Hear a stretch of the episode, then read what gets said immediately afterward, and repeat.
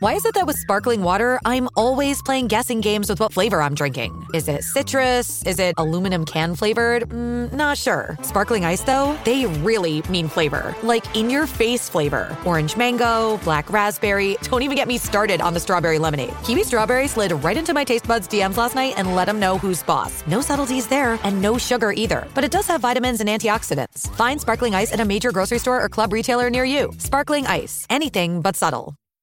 Another day is here, and you're ready for it. What to wear? Check. Breakfast, lunch, and dinner? Check. Planning for what's next and how to save for it? That's where Bank of America can help.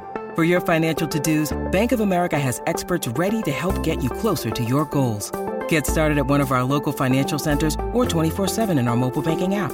Find a location near you at bankofamerica.com slash talk to us. What would you like the power to do? Mobile banking requires downloading the app and is only available for select devices. Message and data rates may apply. Bank of America and a member FDIC.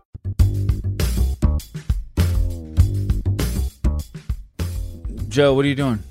You're texting. We're supposed to be. Uh, No, I was sending I was sending an email. I'm Who just send- I'm worried about you because this is the second week in a row that we've gotten on, and I know you're in a shitty. who are you sending an email to? First of all, My wife. is she not in your house?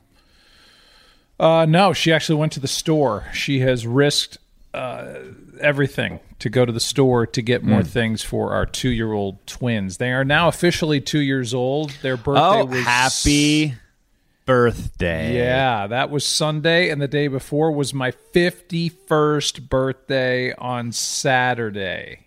Wow. Did you get any presents, by the way? I did. Uh, I got a couple of golf items from my wife. what did you Um, get? She got me a putter fitting next time I'm in Los Angeles, which at this rate will be in uh, 2028. 2022. Ah, Yeah. I was gonna just trying to match you. Oh, uh, and well, that's then, nice. uh, and then, but I got letters from my daughters, uh, 23 and 20, that literally melted me. I, I read, and, and they have to do with me as much as they have to do with their new little brothers that are just, uh, we're about to turn two. And they're really letters to them. And I read them out loud to my two year old boys and it was like the scene at the end of a marriage story when the kid is reading the letter uh, on the bed Right. i was heaving crying trying to read my sons letters from their sisters. And i That's i i couldn't get through it. And they were both it was two separate times because they got out of the bathtub, bathtub at different times. They both looked at me as i'm trying to choke these words out like basically sobbing with the most quiz quizzical looks on their faces. And then both came up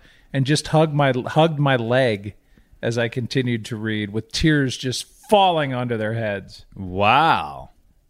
That's that? very dramatic. i know i might have added i might have added the tears falling It's onto like their heads it's like it's like terms of endearment. i know What it was really cool going on? Are Well, you dying?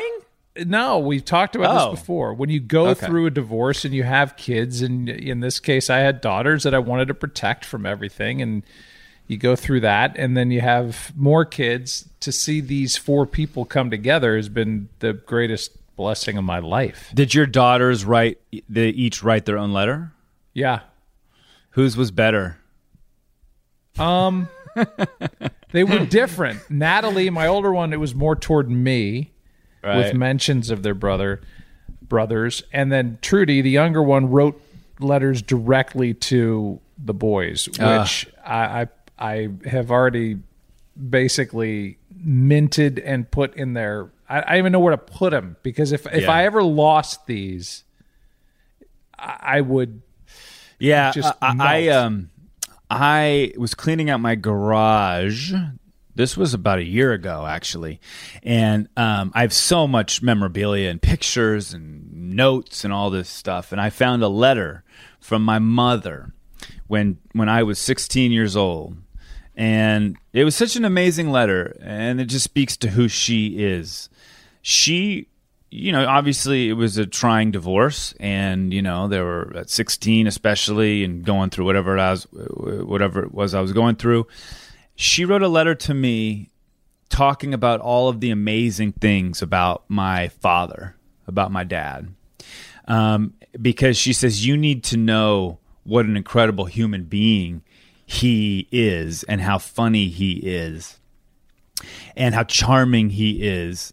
Um, because this is a part of you. He's a part of you. So it was like the six page letter all about how amazing my father is. And uh, Oh.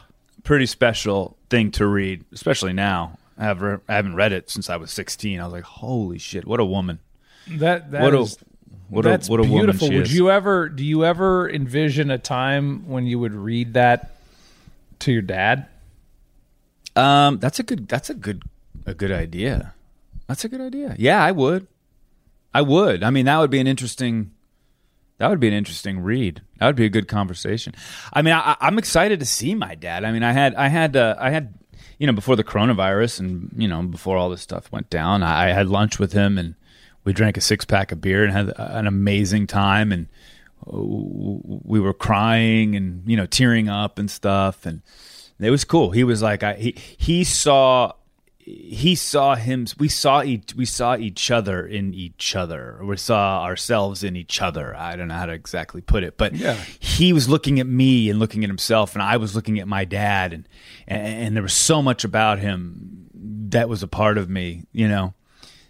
It's, it was just really trippy. Um, then of course after you get a little liquor in you you know you get a little more emotional. But i haven't seen him since. We text we text you know but um, you know i look forward to, to, to catching up and, and that would be a good thing to read How You know, long had it been when you saw him and had lunch since you'd Till- seen him the Oh. previous time? Uh, probably it was probably well. I, I had breakfast with him probably three months prior to that. That's when we hashed, we got everything out, and then the lunch was really just a catch up and a sort of a let's not talk about this anymore. Let's move. Let's go forward. You know, and it, it was that was a while ago though. That was a while ago. You know. Does So- he have other, it- Does he have other kids?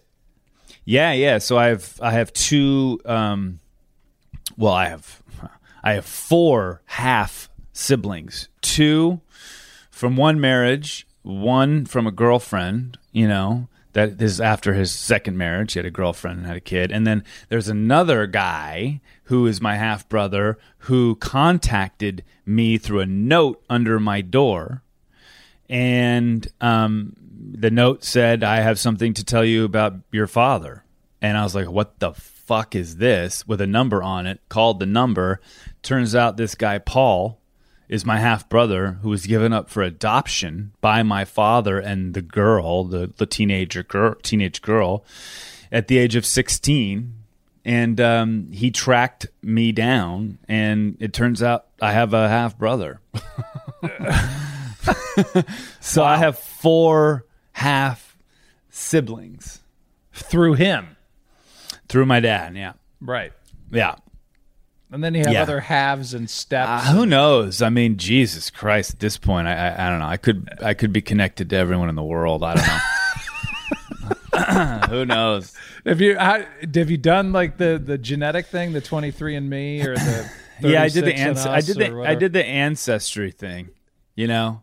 And I, I'll always, and I, I go, I'm public, so I'll always, I get these emails from random people like, "Hey, like this is your like eleventh cousin." I'm like, "Oh, okay." Do you believe it, or you, is it yeah because same- it shows it shows up on their on their family tree or whatever Oh. you know Eh, but I, I i don't know it's interesting but i don't really have much i don't have much curiosity about you know some 13th cousin out there i i, I you know um but yeah i'm on that. I'm on that. I'm on that deal. But but my my half brother paul did connect because he did his as well, and it did connect. It was like, oh, this is you are related to this person, very much so. Yeah, God, well, I've done the I've I've done the 23 and Me, I believe it's called, where you Yeah. send the saliva in and it gives you your I guess through your saliva Mm-hmm. where your history is around the globe.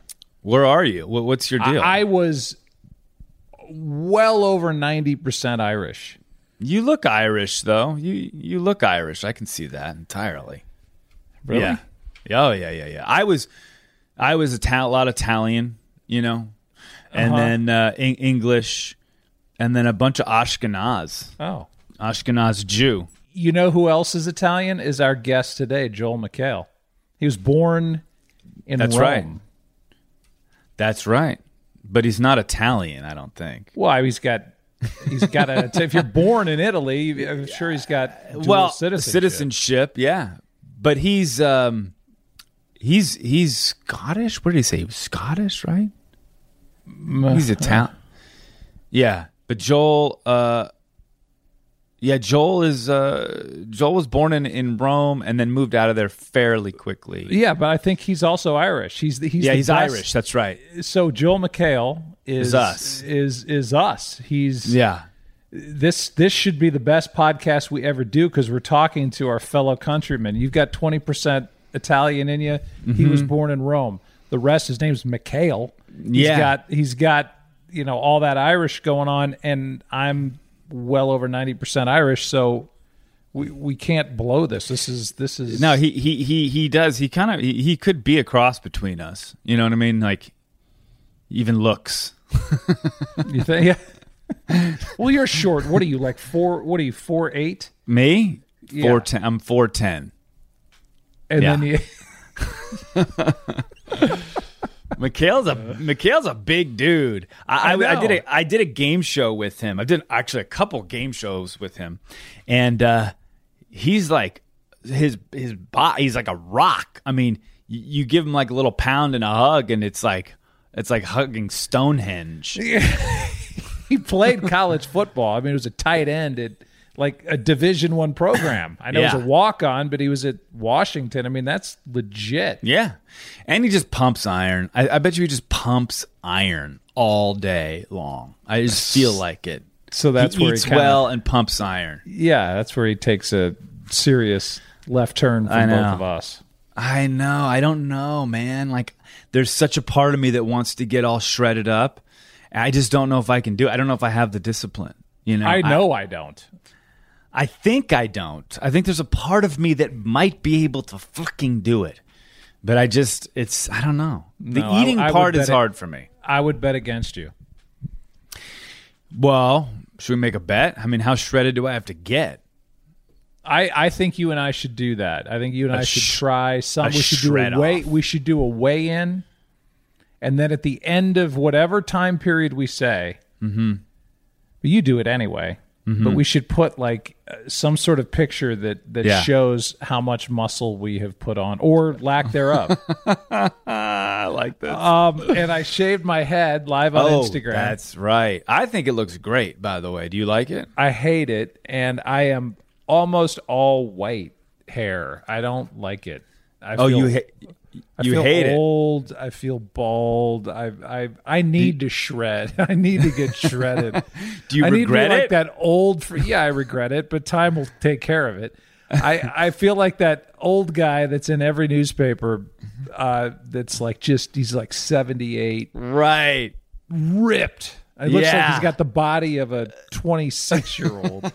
Yes. But uh, up top, he looks like Terry Bradshaw. yeah. You know exa- You know who I'm talking about? He's yeah, like- I know the guy. it's the one He's- guy He's super tan. That guy. Yes. He's fucking shredded. wearing jeans. and Yes. then he's like Bradshaw's. Oh, dude! But but you can tell his body. You know, how you can tell his age. It's like, it's like the rings in a tree. It's his nipples. Like if you if you look at his nipples, you can tell his age because they're literally drooping down to his knees. Like Why doesn't he get a nipple lift or something? I don't know, but I swear, next time you see that guy, look at his nipples, and that's how you can tell. They're so far down that they almost disappear underneath his breast. and his breasts are, are impressive because it's just it's like Yeah. a pec deck. It's- Yeah, he's, he's- sure. He's he's big. Yeah, but his nipples are sort of sliding off of his pec. So he's got the face, the hair, Yeah, and the nipples of a 76 year old man. Exactly. rest- Everything else, everything else looks great, but does he can't? You cannot. There's no muscle in a nipple. There's no exercise that you can do to bring your nipple, you know, up on back up onto your pectoral. That thing is well down by his knees at this point. You know. Wow. I, Yeah, but I know what you mean. That's a that's a good look for you. Like if you shaved your head, grew a little bit of a beard, and just got shredded, and then just, and just tan, got really tan. tan. Yeah, tan's a big part of it too. Yeah, yeah, yeah. Tan yeah. can hide a lot of of. I like your I like your hair. I, I, why do you hate it so much? I just don't like it. I don't know. It it speaks to every insecurity I have. Does Michelle like it? She hasn't complained, but she's not the kind of person that's going to go, "Oh, that looks terrible." She's like, "Oh no, mm-hmm. I like it. It looks good." But it's not. There's no conviction behind anything she's saying. I don't believe it. I, I think mm-hmm. she's like, "Oh God." What about the, what about your girls, the daughters? They, they don't care. They don't care. No one cares but you, really. That's- right, true. Yeah, we're I all mean- looking at each other inside this quarantine, and I I'm the only one that cares about my stupid hair. Yeah, but it was fun. so sick was- of my hair. I'm so sick of my hair. I'm so sick of even thinking about it. I'm sick of thinking about fat, and I'm think of sick. I'm sick of thinking about my hair. I know, but what are you gonna do about your hair? You could do something about your fat. You could work out. I'm fucking fat ass right now, by the way. But with your hair, what are you gonna do about it? There's nothing to do. I mean, let it go. I guess. I think you should have shaved it more. I've been through eight hair transplant surgeries, the last of which almost took my career. I'm not bailing on it. I, I I've too much invested. You do. I have You too do. much You, emotional you uh, are. Uh, capital invested. you're as they in my hair. say. You're as they say in the poker world. You're pot committed. I am. I cannot fold. No, This you hand. cannot fold. Even if you've got dog shit, you have to go all in. You I got gotta no chance. it. I gotta ride it. What's the next step, though? Like realistically, what is the next step for you? More plugs? Yeah, I mean it's it's either that or just give up. I I think, but it's been since 2011, so I I'd have to get back into that pain bucket.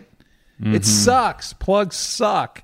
It hurts. It's they take a living slice of the back of your head. And by the way, that's when my when Michelle was shaving the back of my head. She's like, "Oh, what's this scar?" Oh, Like that's where do you think they get the hair from? She's like, I never knew you had this scar. It's big. I was like, I've had eight of them. They've oh connected scar one through scar eight, and now it's like the whole back of my head and, and what they call the bishop's crown, which is the, like the the oh, there's San a name Diego. for it. Yeah, well, the part you know most most people keep the bishop's crown, like the San Diego Padre guy. Yeah, It's just it's yeah. around over the ears and around like the rim. Yeah, So that that hair is always kicking, and they pull those active bulbs out, and then literally make slits in the top of your head and plant them in there. And I'm telling you, I don't the like first six of them or five of them, I did them awake with the guy talking to me while they're injecting and cutting my head. Ugh, fuck that. God, You've, you have not heard a sound like the sound you hear when they put a needle into Mm. your scalp, and then you can hear inside your head the uh, the medicine Yeah. or the the numbing agent, the Yeah. liquid going out of the needle into your scalp. You can hear it. do you hear them like cutting your scalp too? Yes. Okay, that's that's. Uh, sh- It's, inside your head. I know, Yes. No, why do you, go it. under? You Well, did that. that's that- what I did the last Oh, three and then you- times, and then right, the last right, time, blah blah blah. I almost lost my career. So, hey, that's life. I think you should dye it like jet black. It's it's better than the white. You might as well see what happens, or go white. Just go fucking white, white beard. Come back to sports, just like you know. We talked about this last time. I'm walking back into the world as as Bob Barker. I'm I don't know. I'm I'm t- no. I'm over that. That's my point. I I, don't want to. I I commend Bob Barker. I, I, I here's what I think. Here's what I think you should do. 51. Uh, here's what I think you should do. Okay, and then we'll get off of this. But I think you should over. I think you should overcompensate. I think you should make your body like the guy from the commercials, and then your hair will look better just because you're so jacked. You know, Yeah. It will. It will go well with with your hair.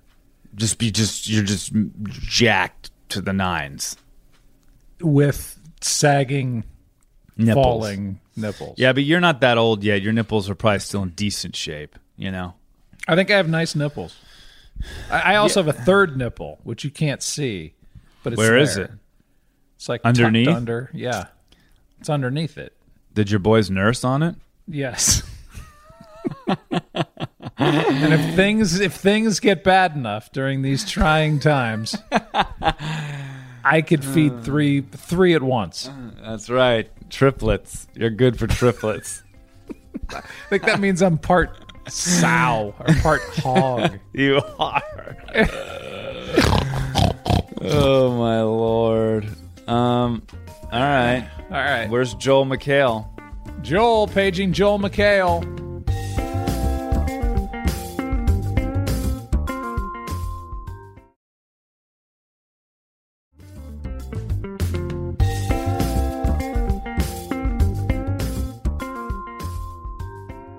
And with that, Joel McHale joins us here This on sounds fun. And then welcome to my Star Trek set back here. I still I broke into the old uh, Paramount Studios this week. That is very some stuff. retro behind you. That is very uh, 70s, like, uh, I don't know. Anjelica Huston got changed behind that thing at some point in her life. she is there right now. Oh, Uh, hey, Angelica, yeah. big fan. We'd love to get your contact info. We'd love to get you on here. she's she's asleep. Oh, sorry.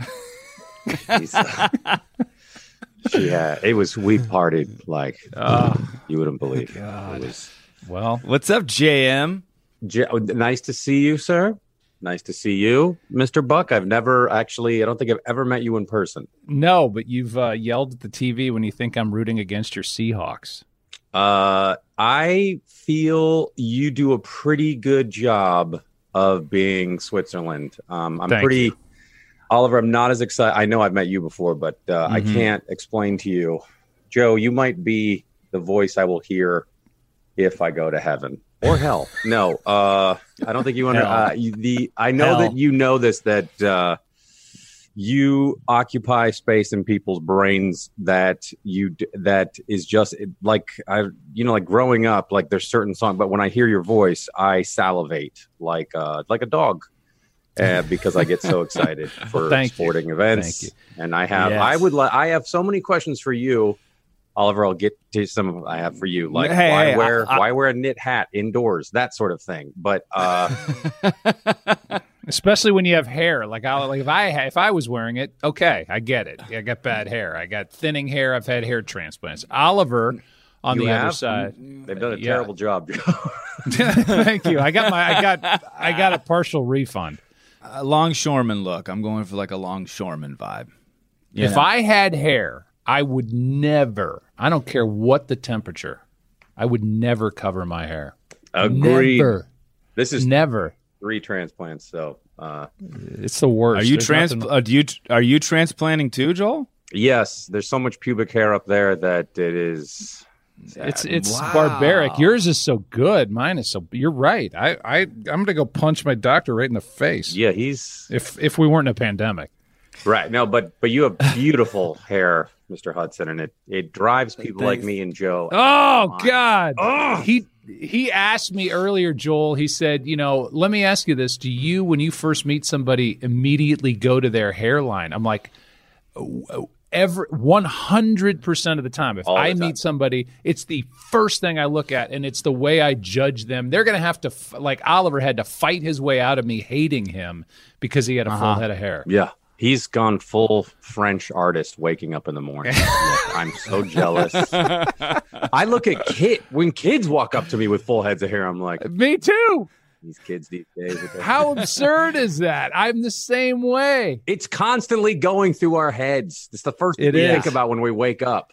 It sucks. But but it's everyone's insecurity. I mean, you're always going to look at your own insecurity and see, you know, you can find it in other people. You know, What are you insecure about? Oh my Honestly, God! Doug- Don't open that can of worms. We, we'll we'll never hear from you. He's like, my mustache isn't Uh, full enough. yeah. Sometimes I'm like, should I keep it? It'll grow back in a day and a half. So There's so many things we need to talk to you about because you are the guest here. You realize that you're the. I know, but But here, how I about really this? But then we so can many do. football questions. but we yeah. can't. Ha- but let's do that. So I, w- I would love for you to ask Joe some questions too. Maybe towards the end of this. I think that would This actually is be really Uh, fun. towards the end. Okay. Yeah, yeah, yeah. Are people surprised at how big you are when they meet Well, you in person? He's got so many muscles. First of all, he's That's so muscly. Thank you. Yeah. Yeah. I mean, that scoop neck tee is not, he's not wearing that by accident. No, You know. but you want again. You're going for the longshoreman look, and they all wore hoodies back in the fifties. but uh, uh, no, they are. Uh, people are uh, Are you? How tall are you? six four. So that's got to be freakish to people because people think I'm like five two, and I'm just under six one, and people because I stand next to Aikman, they Right. think I'm I'm really short and tiny. Well, and I worked. With I'm Ryan, not. I worked on the same network as Ryan Seacrest for like a decade, so everyone just assumed we were the same uh, Russian doll size. Uh, and obviously, he is a petite man, and I am much larger. So yes, it's either. But then I would have people like Joe Manganiello on the Soup, or we he came on the Netflix show, and he's an enormous human being. He's I think Yeah. he's actually just shorter than me, but he's as wide as a semi. So I, I people always go, aren't everyone? Isn't everyone in Hollywood short? They're either the smallest person you ever met or they're monsters. And so uh, yeah, I, I go. It's back. But yes, for the on average, I'm much larger than everybody. So the Jordan the Jordan thing debuted last night on ESPN, the, Yeah. the documentary, The Last Dance, and and when I met him, it, because everything's so relative in the NBA, you think, okay, he's a he's a he's a big guy, Yeah. but you don't you don't realize how massive and how tall and how it, it, because he blends in with all these other there, you know, and then he's he's next to somebody who's six ten, Yeah. everything's relative, but I was blown away by how athletic. It's amazing to think of how athletic this man or LeBron James or these supersized human beings are on a small court. Yeah, and people don't realize that someone like LeBron or Charles Barkley, they just everything is a size bigger. It's not that they're taller; it's that their fingers are wider, and Mhm, everything. It's like they just turned on, uh, just turned up the dial, and then went, everything's bigger. And yeah. ever, Yes. obviously, Everything? oh, you should see their dicks. They're just huge. no. Uh, they actually have a lot of people don't know this. They have three, three dicks. They have three at once. It's amazing. three I had- dicks? well, I had one and a half during football, and uh, Uh, I thought PEDs cut that down. It is. It, is- it doesn't cut it down. It just. yeah, it just it's the Yeah, I don't know it's the how actual. this all. s- yeah, Did you? where'd we go? What happened? Well, you're OCD, right? Are you are you diagnosed? I'm diagnosed? OCD? absolutely ADHD and very dyslexic. And if I, if I'm not OCD, uh, then I probably I have not been officially diagnosed, but I don't have uh, I don't have like things, but I am. Uh, I I think like both of you, you I'm an obsessive workaholic, and uh, so the second that this Yeah. quarantine thing happened, I'm like, I should start a podcast, and then uh, I, I've never been busier. It's a it's again these are so Yeah, wait, me with, too.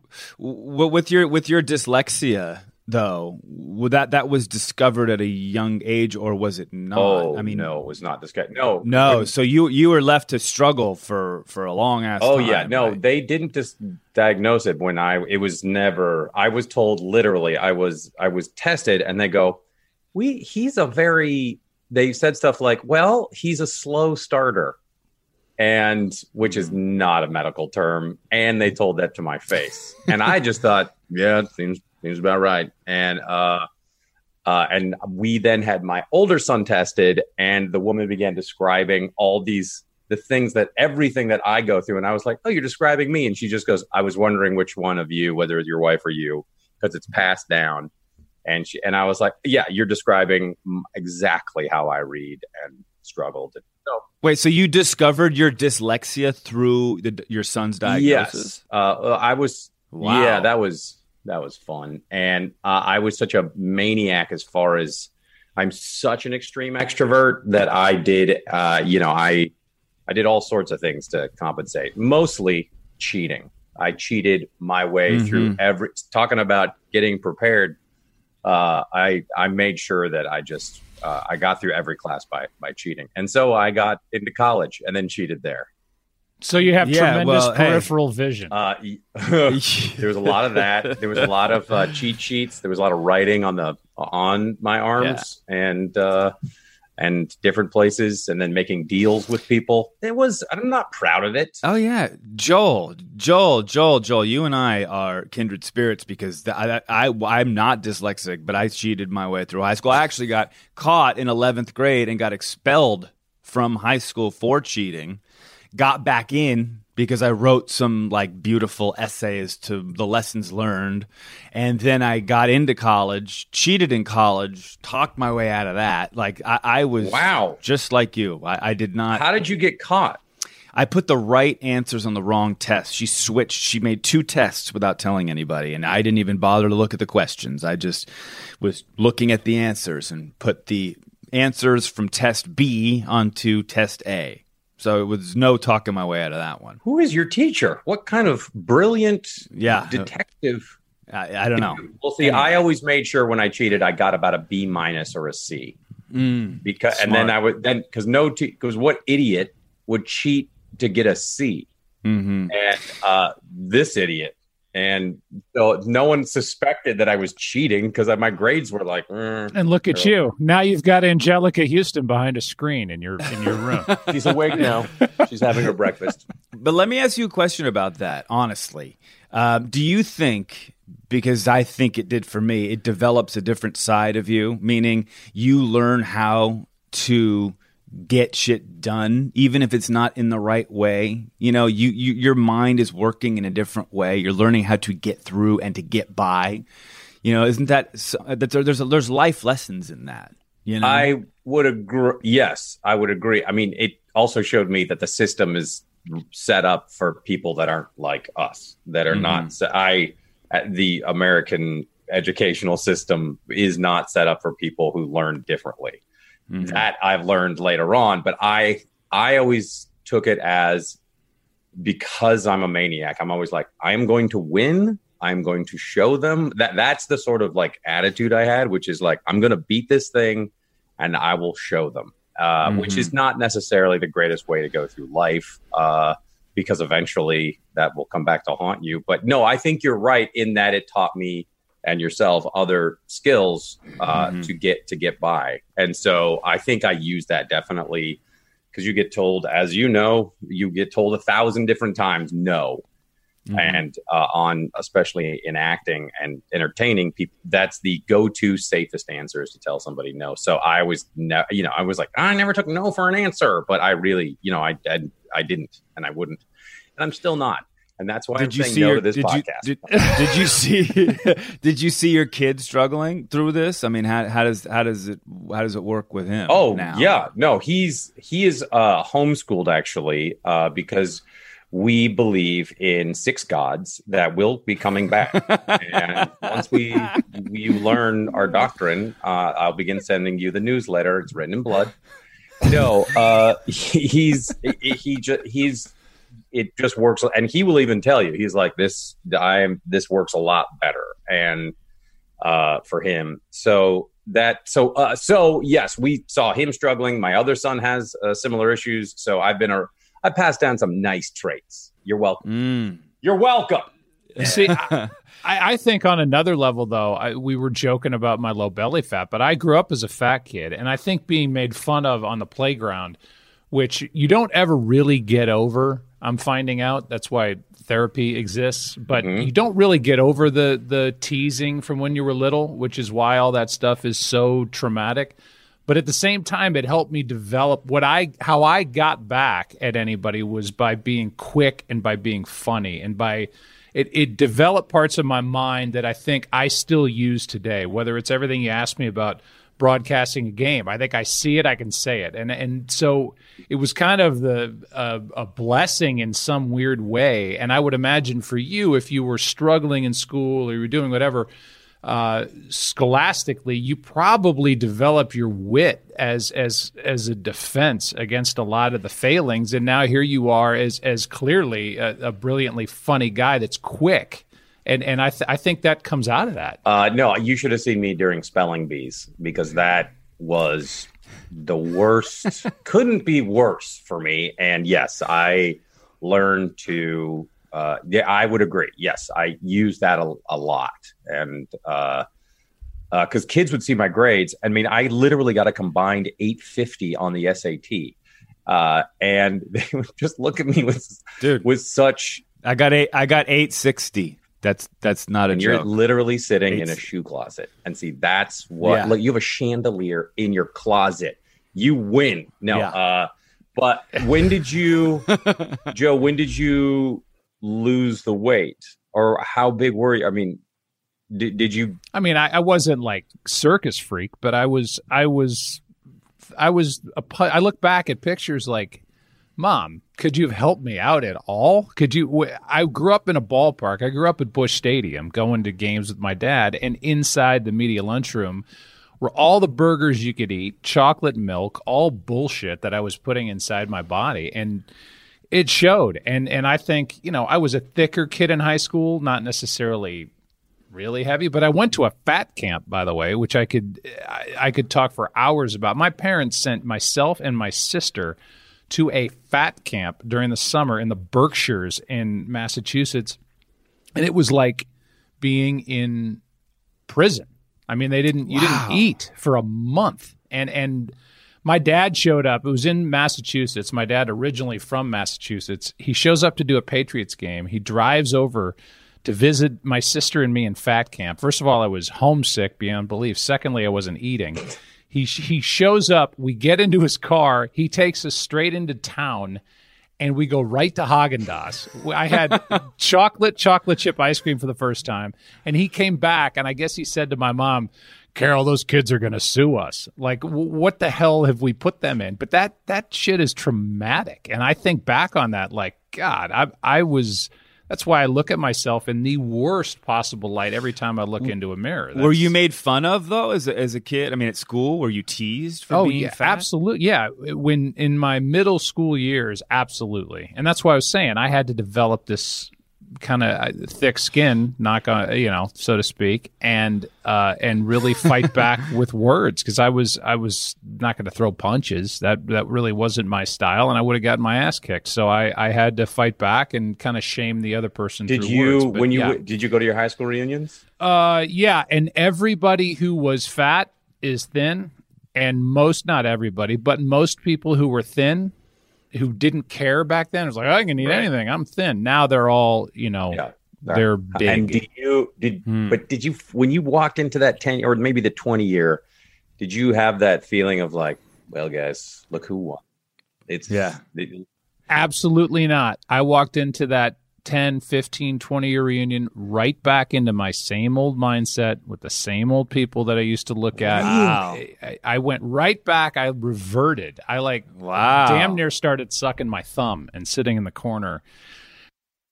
so even when the like the the dickheads who were mean to you and a holes, when they walked up to you at, at the reunion, were like, Yeah. picture. Uh, Will you do my voicemail? You did not at all feel like, yeah, did you did not at all feel like, oh, this is Some Uh, vindication, really. right? No, not really. I, I think those scars are so deep, and I, I I still think of myself in some ways as like the high school or college or young broadcaster kid that was trying to find it. I, I'm about to turn 51 years old. I do not. I feel mentally and almost emotionally when I look at people I cover.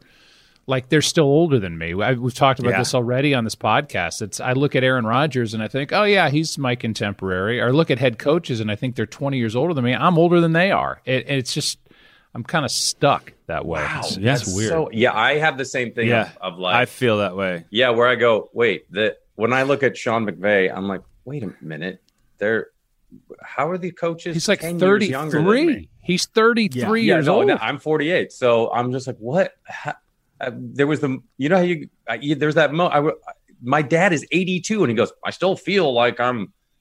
I feel like it was 60 yesterday, and he was like, and I feel like I was 42 days before that, and uh, and I was like, oh, I guess this just never stops. And how ironic, Joel, that your dad was an educator, right? I mean, wasn't he working in? He was dean of students. He right? was, In- but he got out of that pretty quick and became a businessman. And he he would tell you it took him 30, 25 years to figure out what he wanted to do. He, well, I, he should have been an artist probably, but he said uh, he pretty much hated business, but he was he did it for us. Uh, but then he kind of, then he started his own business and found uh, happiness through that way. But yes, he was.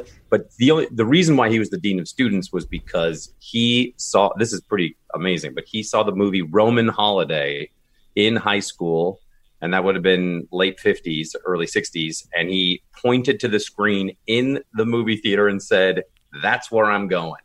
And then he figured out because he's also dyslexic, but won't admit it.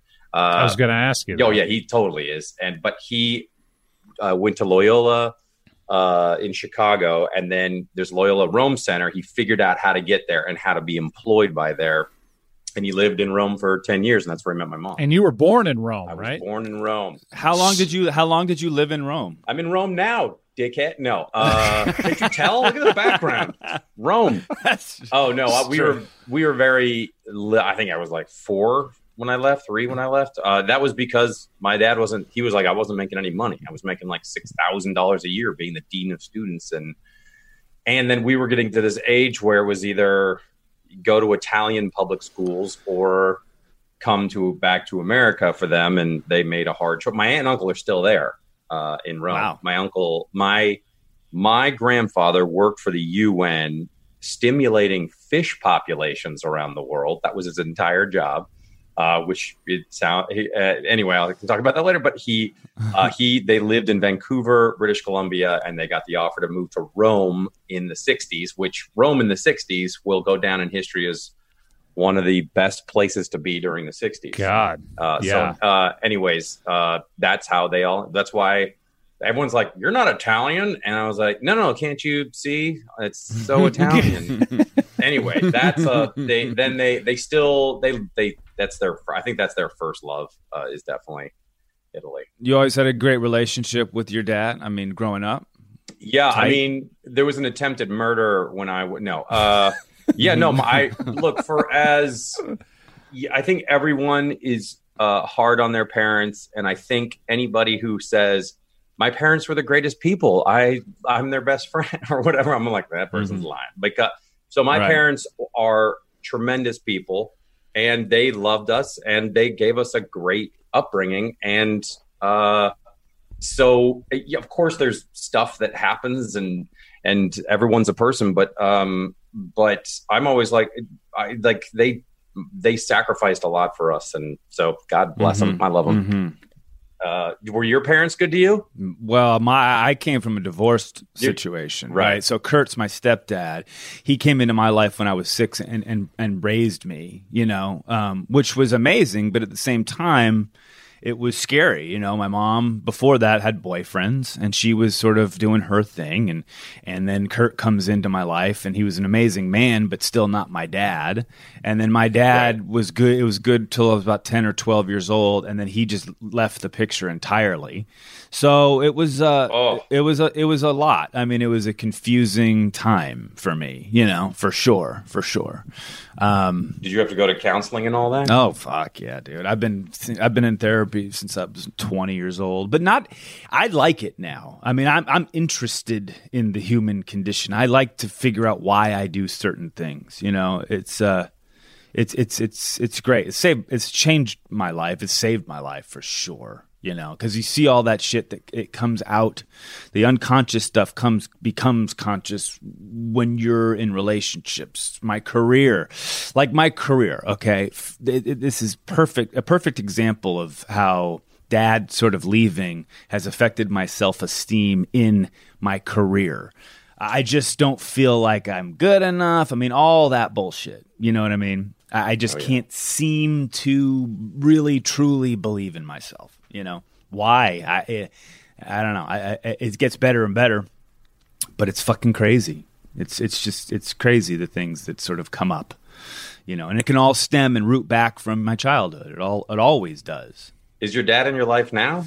We text. We were texting yesterday, and you know, um, it all stemmed from a fucking stupid Instagram post I did a few years ago on Father's Day. I, it was a picture of myself and Kate and my dad, and uh, our arms around each other, in, each other in better times. And I wrote "Happy Abandonment Day."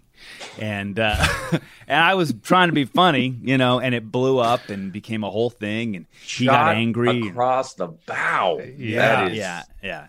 But I will say though, it was that went that went in a direction, and then across the Instagram said, "Fuck you, all dads." So I think there might be some issues. But at the end of the day, what it did do is it actually brought us together because he got pissed.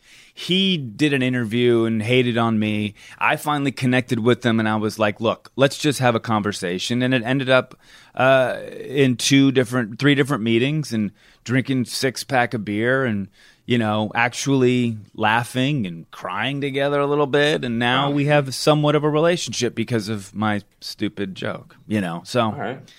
All right, Joe, did your parents love you? Oddly enough, uh, my dad was one of Oliver's mom's boyfriends uh, back in the day. Oh, my God. While while he was married to my mom, which is uh, why Yeah. we started this podcast. Now, my my my dad, I I wrote a book a few years ago called "It Lucky Bastard" because my dad was married with six kids. Met my mom, who was trying her hand at Broadway and was singing and dancing and came through St. Louis back through her hometown and met my dad. And then let's just say uh, nine months later, I arrived on the scene and my dad kind of shifted gears entirely and ended up uh, marrying my mom. And then my mom and dad had another child. And we've been, not, yeah, I, I was lucky. I, I really did consider my dad because I think he he looked back at, at mistakes that he had made, and I had come around long enough after some of those mistakes that he took me. Ev- I was in every National League city by the time I was twelve, and I was around the Cardinals and shagging fly balls in the outfield, trying as a fat kid to fit into a Bat Boys uniform. and really, that uh, fat kid thing really. I just brought that back in. Uh, really, that, that, that really yeah. get, getting to him. I'm okay. Uh, yeah. So he and he and I just was always with him, and I looked up to him, and I, I did consider him like literally. He was the best man at, at my first wedding. How many weddings have you had? Seven. Mm-hmm. I am the Larry King of sports Oh, broadcasting. but you're a polygamist, right? So you just I am. They're, They're, all, all, they're all here. It's just some I talk to more than others. All right, that yeah. Well, there's a mm-hmm. pecking order. Mm-hmm. There is a pecking Well, you have order. you have brothers and sisters, right? I Joel? got two brothers, older. older and younger. No, you're in the middle. Yes, and then everyone goes, "Oh, that explains it." Like, nah. I don't know if I. I don't know if I believe No, all it's all middle BS. child stuff. No, but I again, know. like they, I my know. parents, they provided this wonderful place for us to grow up, and they were really supportive and like they supported me in my acting. They always said, "Have a backup plan," and I was like, "Uh, what?" Uh, so I was always like, "Okay, I'll be a surgeon." How does that for a backup? Uh, but uh, no, they, but they once they realized I was no good at anything else, then they were like, "All right, yeah, you should do that." No, but my brother is an electrician in Seattle and uh, he's furloughed. And then my the little brother is a, an Episcopal priest in Alameda, California. And Wow. uh, so he's not furloughed. He's definitely giving services Mm-mm. over Zoom or broadcasting. And Is yeah, he? and but not not defiantly still having a congregation and showing up at well, as you know, and that. Jesus only cares about certain people, and uh, and he's Mhm. not going to Uh-huh. get people sick if you're at church. It's just not. Everyone knows Right. you're Yeah. safe. It's a place you can hide. Yeah.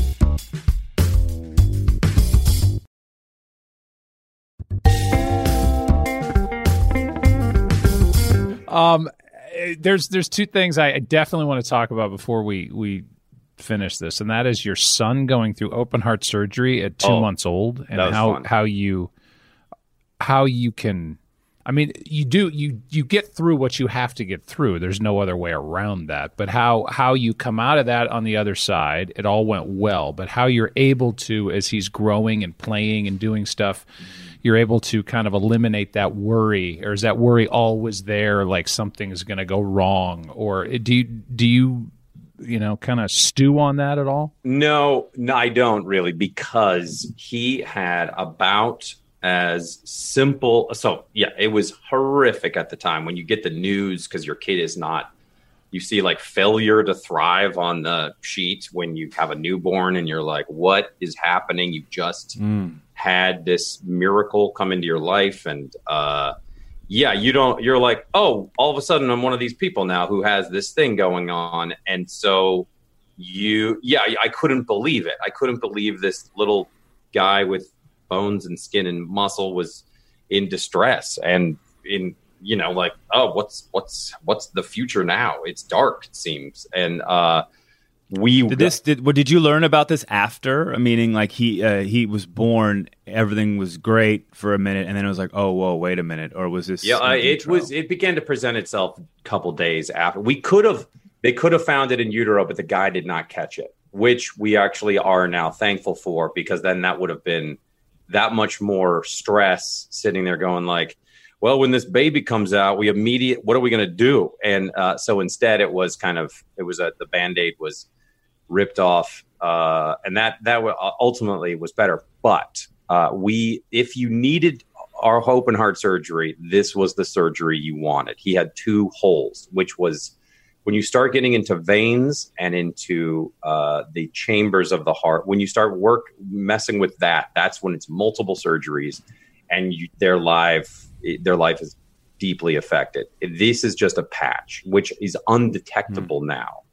Uh, it's a patch of his own skin. Now, this the surgery took 16 hours in 1908, oh. but Ugh. now it took an hour oh, and a half. Okay. It took 15 minutes, okay, basically.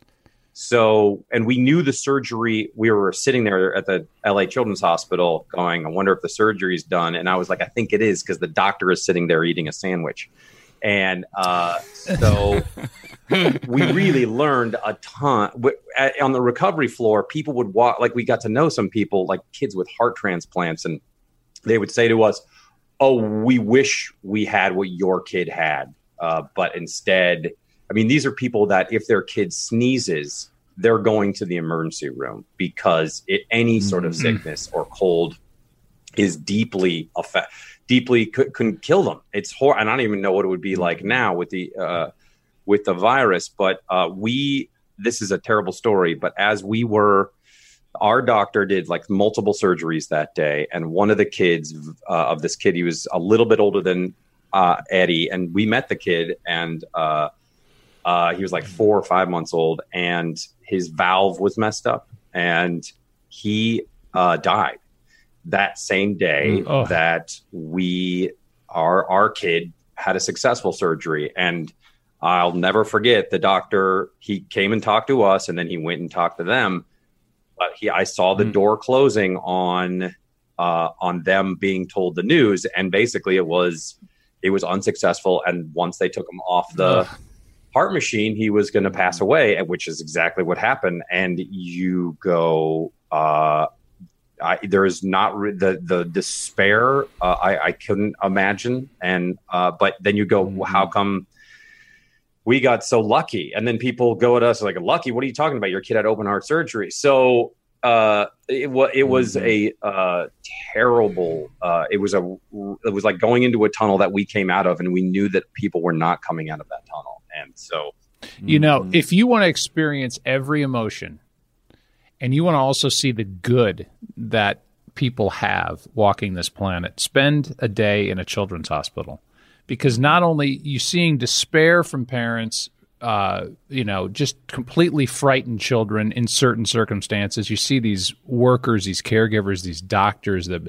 it is. It was a life changing experience when I our, our first daughter. Uh, they thought she might have cystic fibrosis, and going in there and having her checked, um, and then waiting for results while she was just barely able to walk at the time and I just was taking in all these little storylines that were obviously happening around me. And I thought, you know, whenever I make it somewhere in this city, this was St. Louis Children's Hospital, I'm going to do everything I can to raise money for this place because you just see the the faces and the people that are there and the the heartbreak they go through as caregivers every day. It is if you want a sobering day and I think in the end an uplifting day uh, for the most part spend time there. So good for you that your story has that answer, has that had that ending. I, uh, yeah, I was uh, I, I, volunteered. I volunteered at the Children's Hospital of LA for a couple years, and I I uh, read to kids up. Um, I forget what floor it was, but I had to scrub in, and you know when they're in their last stages, sort of their immune systems are just stripped you know, in the last sort of final moments to try to save their lives. It was uh, it was incredible. You know what I mean? Um, but but uh, it, it's I can't even imagine going through something like that. I almost died at birth. I had meconium aspiration actually. Thirty percent chance of living. I made it though. Yeah, I think. And well, you made it, and then your hair's like that, asshole. So, God, it's so annoying. Does that change you though, Joel? Like when you go through something like that? I mean, it's hard to quantify it, but are, is it like, oh shit? I mean, uh, something has shifted in in me entirely. I can't even imagine going through something uh, like that. Boy, um, yeah, I, I, don't. I now I'm like, oh, I'm pretty much the same selfish asshole I've always been, and yeah. Uh, right, right. You do, but now, like, I don't even. You can't even really even see the scar on his chest, and um, and so yeah i mean i i don't i don't i think i think everything changes us and and and uh but obviously if i didn't have like I, am very lucky my wife continues to agree to be with me and uh and she, I, I would be mm-hmm. talk about just drinking milkshakes and doing drinking beer all day which now i do but no but uh but i, I you know without her i don't know what i would be like uh so yeah i mean mm-hmm. yes i think we're we're all changed by our different things and and thank God. Now Eddie, you know, he's he's 15 now and uh yeah. Is this the same kid that threw up at the uh, White House Correspondents' Dinner? That's the 12 year old. That was uh so then he was 6. Uh yeah, he was Was that out of nerves? I hope it was nerves because if he threw up and he was like deathly ill. I, there was a picture shortly thereafter of him shaking the hand of the president. I mean, now that we know, know that, we, so what we know about shook the hand. The kid that threw up, we just thought he was being shy, and he was just deathly ill. And uh, oh, talk about a COVID situation because in that room, I don't know if you guys have been. For those of you who've not, uh, did you uh, did you did you perform there, MC it then, or what? That was right at right before you met there was like a receiving line for the president. We were 100 people. And in this room, it was like a weird fever dream because your son is vomiting. And then you have Andrew Luck and Eric Stonestreet trying to help you out because and there's De Niro. And then Zooey Deschanel is wondering if I wanted a glass of Chardonnay. And then you're picking up vomit. And it wasn't from nerves. And I know this because the dinner happened. I performed. The next day, my wife and I got deathly ill. And we began getting ill right before we got on the plane to come back to Los Angeles. And Oof. for her, it was coming out of here. And for me, it was coming out of here. And she, when the bathroom was occupied, she would vomit into a plastic bag, a garbage bag. And I would just hold it as long as I could, and may, I must have uh, who many uh, twenty times, uh, and uh, and then wow. so no, everyone was like, "Oh yeah, I can see how you would get sick right after such a big letdown, after such a big moment." I was like, "No, no, no, no, no, no, we were ill, no. Genu- yeah. genuine illness. We all got it." If there's one thing uh, for you two guys that's bad about being recognized like I am around St. Louis in this small town, I can never do like i am driving in the car and I feel something coming on and I can't pull into like IHOP to go take a quick shit. Right. Mm-hmm. Because everybody sees you walk in and then if you're in there for 10 minutes, they know exactly it's just embarrassing. Like you and and, Don't and you wear a baseball hat everywhere you go though? No. No, no one. The how baseball hat I'm not going to no pay for my own coffee. Come on. No one knows who I am. We're in the town of L.A. I can go shit anywhere I want. That's the beauty of being uh, he Kate Hudson's brother. Did yeah. he? Showed up. I was like, "What are you doing?" uh, you, but you, Joe, you're different. You are very. I mean, your voice and uh, you're on TV multiple times a week, and so it it's that re just keeps reestablishing with people. But so that's why I walk in. Your... I walk into IHOP. I'm like, hey, uh, you guys have a bathroom here? I just I don't do my voice. I just want to make sure. You got to embrace that, and you got to go like, I'm Joe Buck. hey, everybody! I'm going to defile a room in this establishment. I'll be right back after these words from my butthole. yeah, I like that. Just lean into it. You I, just got to go like, "Welcome. How's it going? It's me. Congrats. Don't shake my hand." You Here all we- know what I'm about to do. I'm going to go do it. You keep eating your breakfast, and I'll be out in about ten. What is the door code for those of us uh, who haven't bought anything here? Can I see your receipt, please? Particular Yankee Diner. Yeah. All right. Welcome to the Waffle hey, House. congrats on getting on. And, no, wait, uh, and then Joe, you should open the door during and go. If you're just joining us, I'm Joe Buck, and I am mid-wipe, and uh, I'll be out in just a few moments. Uh, Troy, take over, Ah, and then yeah. Troy walks in. And Yeah. speaking of a large man, Troy Aikman is a large man. a large Uh, man. Yeah, and as we said, everything's relative. Yeah, yeah. He uh, he makes me look tiny on camera. Uh, He's and ugly too. That's the thing. He's not not Yeah. athletic, and he's ugly. Another guy with a full head of hair. Just he's, Joel, would you ever do like a Dennis Miller Monday Night Football gig if they ever offered it to you, or is that too dangerous? Oh, I don't. I mean, I think there was two for that particular thing. I, I think there was so. It sounded like there was twelve people in the booth, and I think two people is like the best number for when I listen to like football commentary or baseball commentary. It, once you start crowding it, I mean, a guest well, obviously once in a while. I think, and now I might be speaking out of turn, Joe, because you're the expert and. uh No, I agree. I, everything you just said, I agree with it. It's it three people's. It's it's really hard because it's not a conversation. Right. Conversations happen a lot better that way, and then a technical thing. But if you've got two analysts, one analyst is talking, the other one's talking to the producer, not listening to the guy who's on the air speaking Right. at that moment, and so they never really, they never really interact. It's kind of they're on their own tracks, and it just doesn't.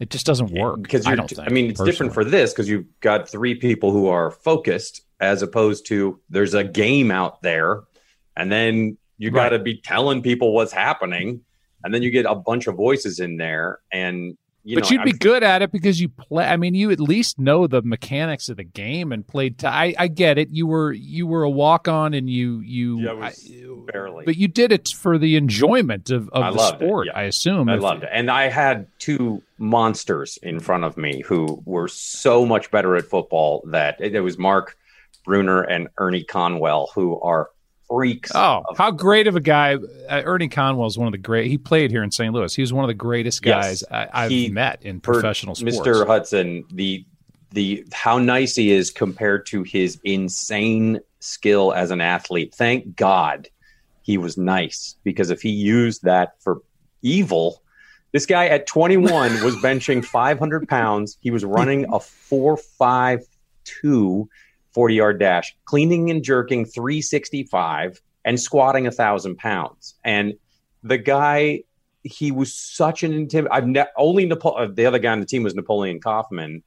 I never. I was like, this does. Who are are these human beings? And he wasn't even the starter. Mark Bruener was like six, eight, seven, six, eight, a monster, and he he was the starter. So I was like, I mean, thank God they use a two tight end set. But it, I was just like, I need to get out of here before I get killed. Uh, and uh, yeah, because these defensive players will run into me. I'm like, this is not good for me. I need to go. I'm not good enough to stay Mhm. here. I'm gonna go run around. Are your kids into sports? One is and one has zero interest. So, uh, yeah, and that's Really? that's that's ba- yeah, that's uh, growing up. That's all I wanted was to play team sports constantly. That was the only thing that and telling jokes, and then everything else I sucked at. But uh, but all I wanted to do was play team sports. And my little brother always wanted to like ski and rock climb and do that thing. And to this day, he still does all that. And my older brother is a good athlete. Uh, Mhm. so like my older brother, he but he wasn't really interested. Although we climbed uh, Mount Rainier uh, three years or two summers ago, and he came with, and he and he he's one of those guys that he's like, all right, I'm going to get in shape, and he did, and he had no problem, and and I was already in good shape, Wow. and I, it, it upset me and it pissed me off. So.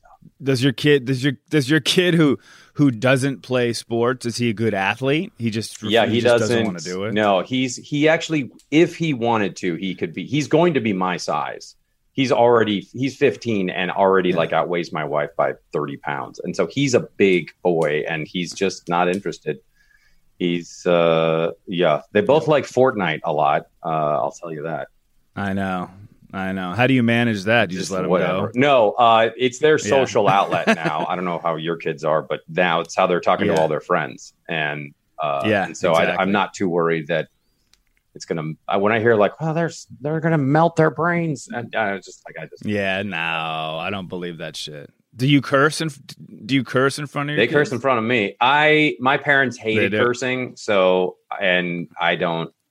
I just don't care that much. Yeah, I don't. I don't either at Yeah. all.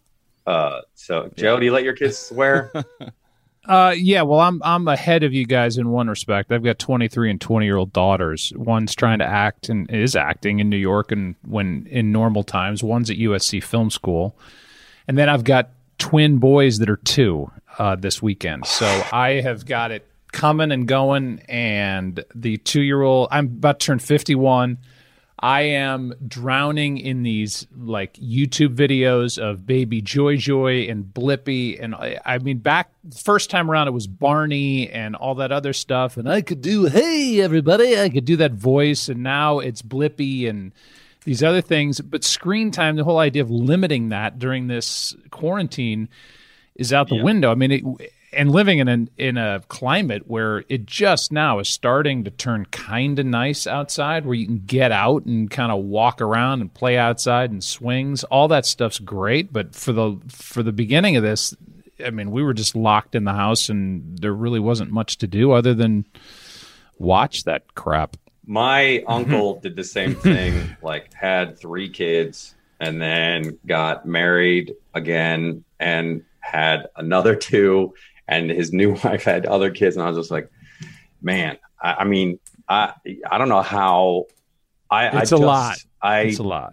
yeah. Crazy, crazy, crazy. It's great though. It's a totally different experience. A, you know, with who I'm doing it with, with regard to my wife, and B, it's boys, and I'm having a blast with them. It's just, it's just full on though now because there's really not. I'm not going anywhere to work. Yeah. I'm not. I'm. I'm just here. So, um, And but now but you- we're also yeah you got those two year olds you get to spend i mean i know it seems relentless but how cool is it that you get to be great. around them all of what i mean with all the bad shit happening it's those are the little wonderful cool spots where you're like oh you get to spend time with your kids yeah. Yeah, no, we all have to qualify everything because people are actually fighting for life and death. But I, I yeah, I I do think that this is a special time for us because they're just forming in so many ways, just growing and starting to learn, and and we're in their faces all day. So it's that that has been a nice silver lining. I've gone nowhere, and think they're looking at me like, "Will you please leave us alone?" oh Mhm, yeah mhm. I think that I think that goes for everybody, though. I mean, I think this there's a it's The leaving alone part.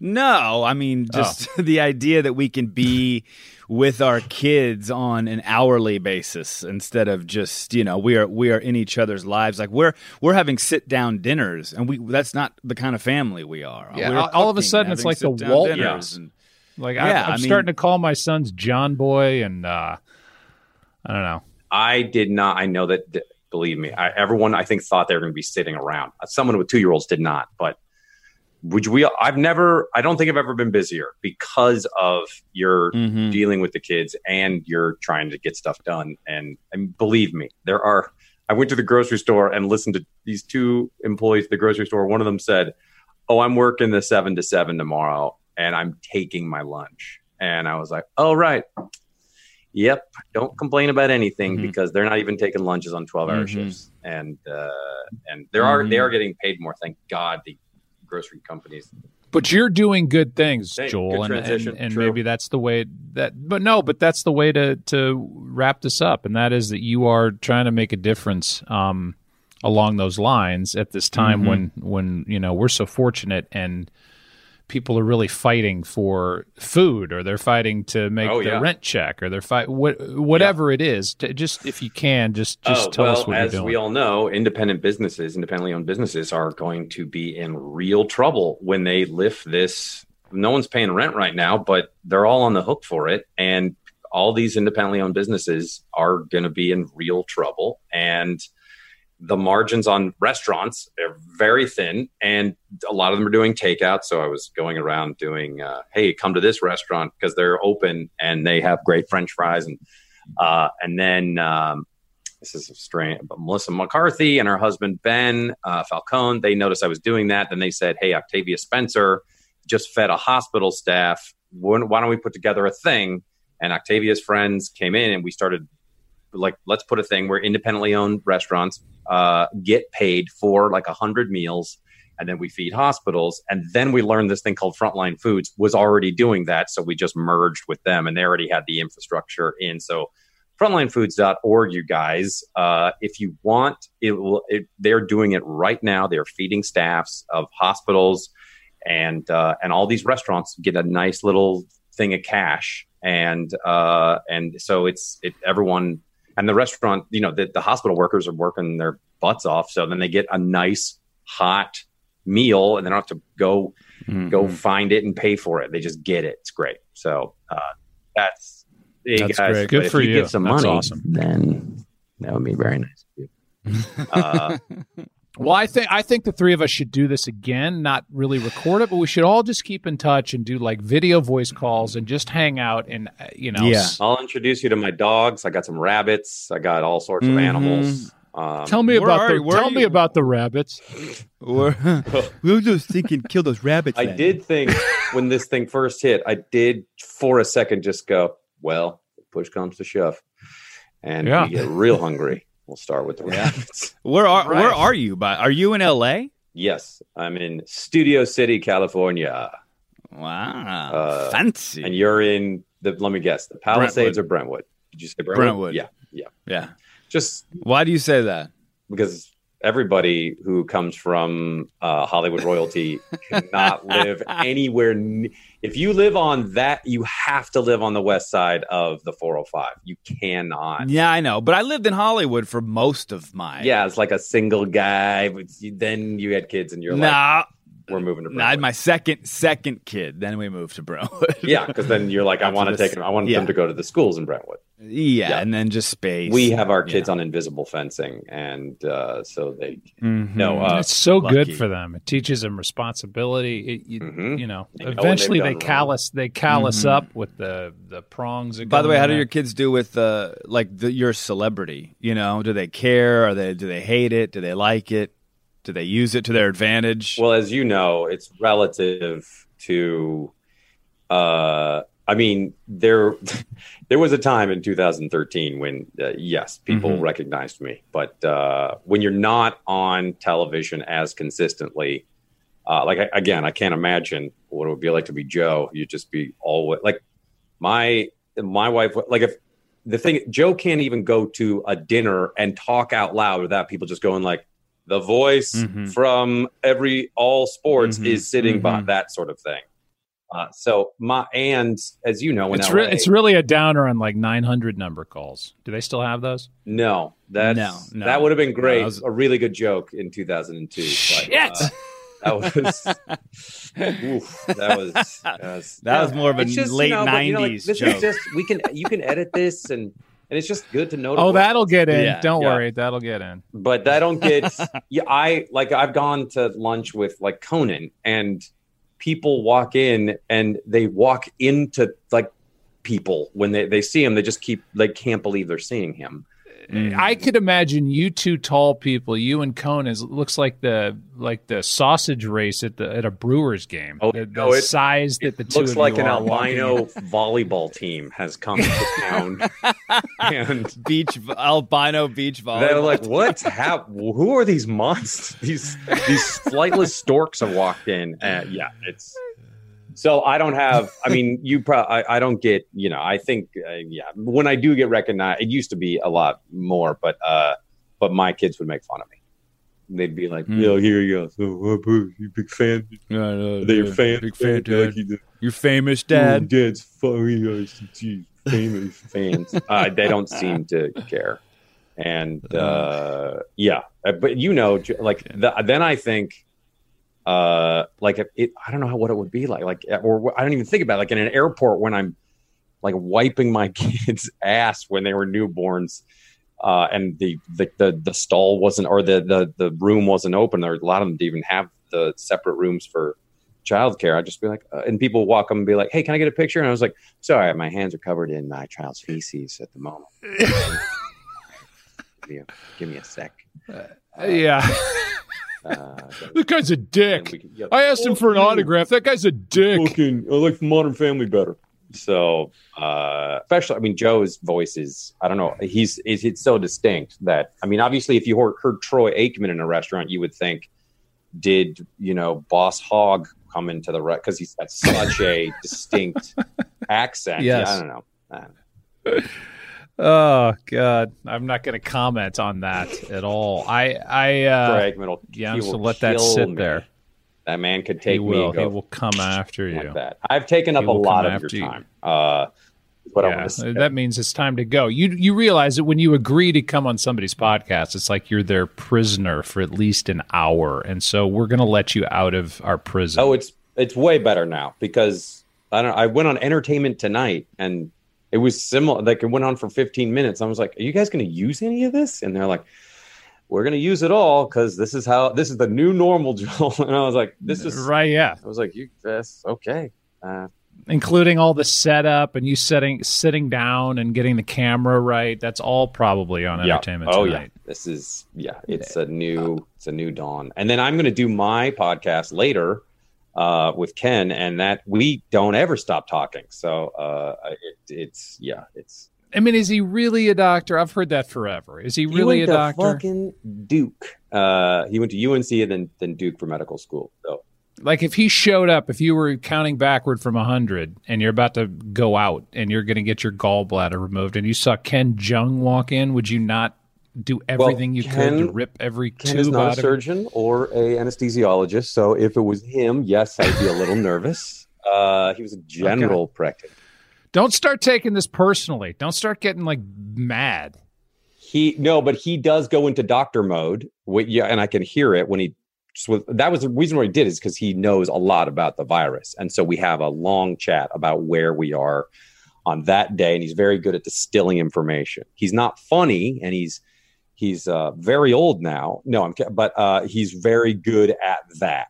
And so then, and we knew that there would be community questions, and so it just kind of evolved from that. And we do we've done stand up together. I met him at a thing for Fox because he does that mass singer thing. He could not have been a nicer. Well, he's guy. also I mean, he's just like he's like you yours, not yours, Oliver. But anyway, in conclusion, you've got Um, great hair, Oliver. Um, I'm just gonna say bye. Thank yeah, you. I love you guys. This it's it's got it's got a I, Joel, seriously, I've I've been a fan and I can't thank you enough. Thanks for having me. I'm sorry this went on like this.